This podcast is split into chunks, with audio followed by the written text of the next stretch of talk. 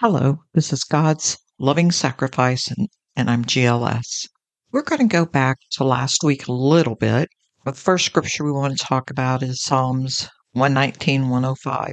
Your word is a lamp unto my feet and a light unto my path. Last week we talked about that little light and how we need to let our light shine. But how do we do that? There's certain things that we need to accomplish to make sure that our light does shine. And there's things that we need to know to make our light shine. We're going to be looking at Second Timothy, and we're going to read from Second Timothy chapter 2, verse 1 through Second Timothy chapter 4, verse 5. First, we're going to talk about be strong in grace.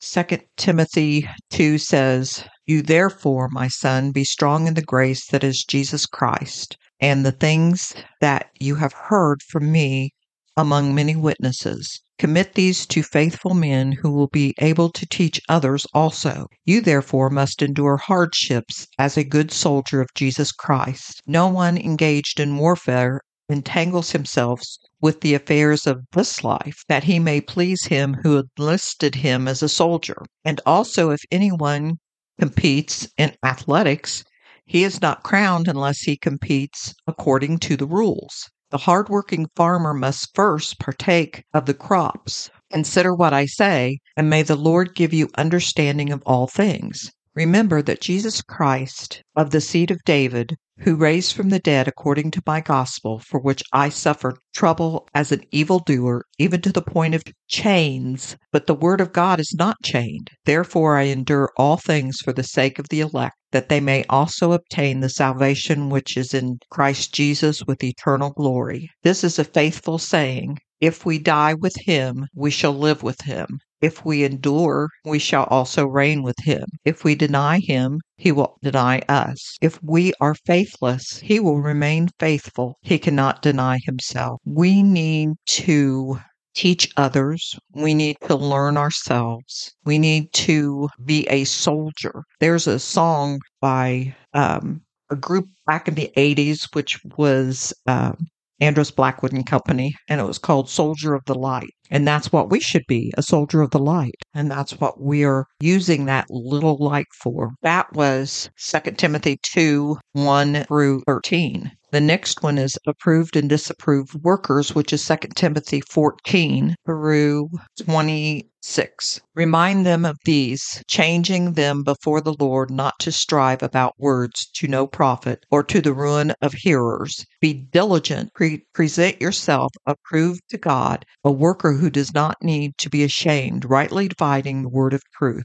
But shun profane and idle babblings, for they will increase to more ungodliness. And their message will spread like cancer. Hymenaeus and Philetus are this sort, who have strayed concerning the truth, saying that the resurrection is already past, and they overthrow the faith of some. Nevertheless, the solid foundation of God stands, having this sealed The Lord knows who are his, and let everyone who names the name of Christ depart from iniquity. But in a great house there are not only vessels of gold and silver, but also of wood and clay, for some honor and some dishonor. Therefore, if anyone cleanses himself from the latter, he will be a vessel for honor, sanctified and used for the master, prepared for every good work. Flee also youthful lust, but pursue righteousness, faith, love, peace, and all those who call on the Lord out of a pure heart. But avoid foolish and ignorant disputes, knowing that they generate strife. And a servant of the Lord must not quarrel, but be gentle to all, able to teach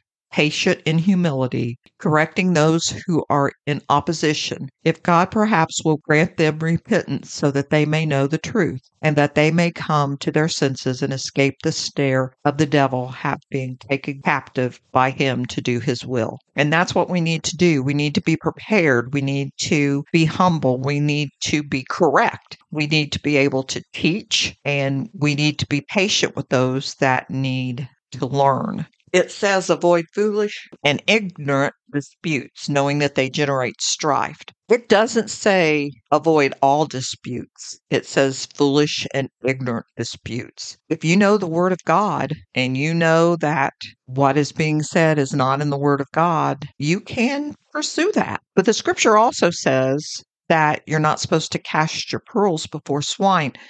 I heard someone talking about a question that you could ask somebody before you had a conversation with them about something you know that they didn't believe, but you did. And the question is, um, what can I say? Is there anything I can say that could change your mind? And if they say no, that would be a foolish and ignorant dispute because they're not going to change their mind. So you would be casting your pearls before swine. But if they say, sure, you know, prove prove this to me, tell me about this, then that's when you go on to talk to them. That's where you teach them. That's why you're patient. That's why you you're patient and you use humility and correcting those so that they can find uh, repentance. So that's what these scriptures are talking about. And again, to let your life shine, these are things that we need to be able to do. The next thing we're going to talk about in 2 Timothy chapter 3, verse 1 through 9 is perilous times and perilous men. But know this that in the last day, perilous times will come, for men will be lovers of themselves, lovers of money, boasters, proud, blasphemers, disobedient to parents, unthankful, unholy, unloving, unforgiving, slanderers, without self control, brutal, despisers of good, traitors, headstrong, haughty, lovers of pleasure rather than lovers of God's, having a form of godliness but denying its power. And from such people turn away. For of this sort there are those who creep into household and make captives of gullible women loaded down with sins, led away by various lusts, always learning and never able to come to the knowledge of truth. Now, as Jannes and Jambres resisted Mo- Moses, so do these also resist the truth of men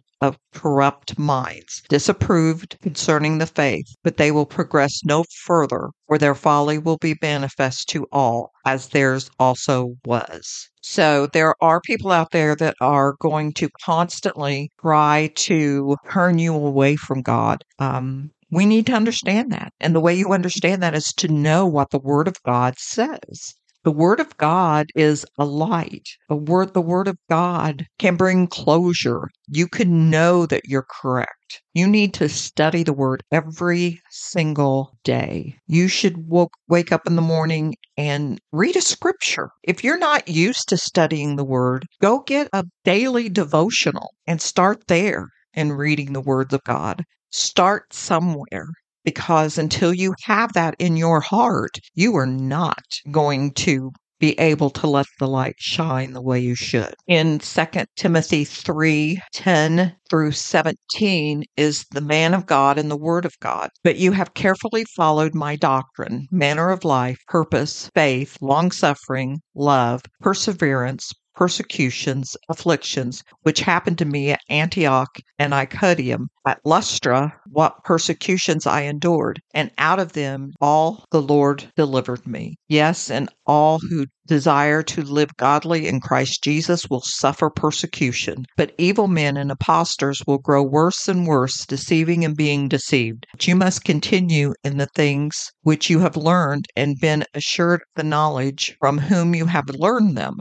And from that childhood you have known the mm-hmm. Holy Scriptures, which are able to make you wise for salvation through faith which is in Jesus Christ. All Scripture is given by inspiration of God and is profitable for doctrine, for reproof, for correction, for instruction in righteousness, that the man of God may be completely and thoroughly equipped for every good work. That is what I'm talking about. The Scripture is inspired of God. It's what our lives should be lived by. You have to know that word. You have to put that word in your heart. Even the armor of God tells you that you need your feet shod with preparation of the gospel of peace and the sword, which is the word of God. We need those things. We need those things to let our light shine. We need those things to lead others to Christ. The next thing that we're going to talk about is preaching the word. And in 2 Timothy 4 1 through 5, it says, I charge you therefore before God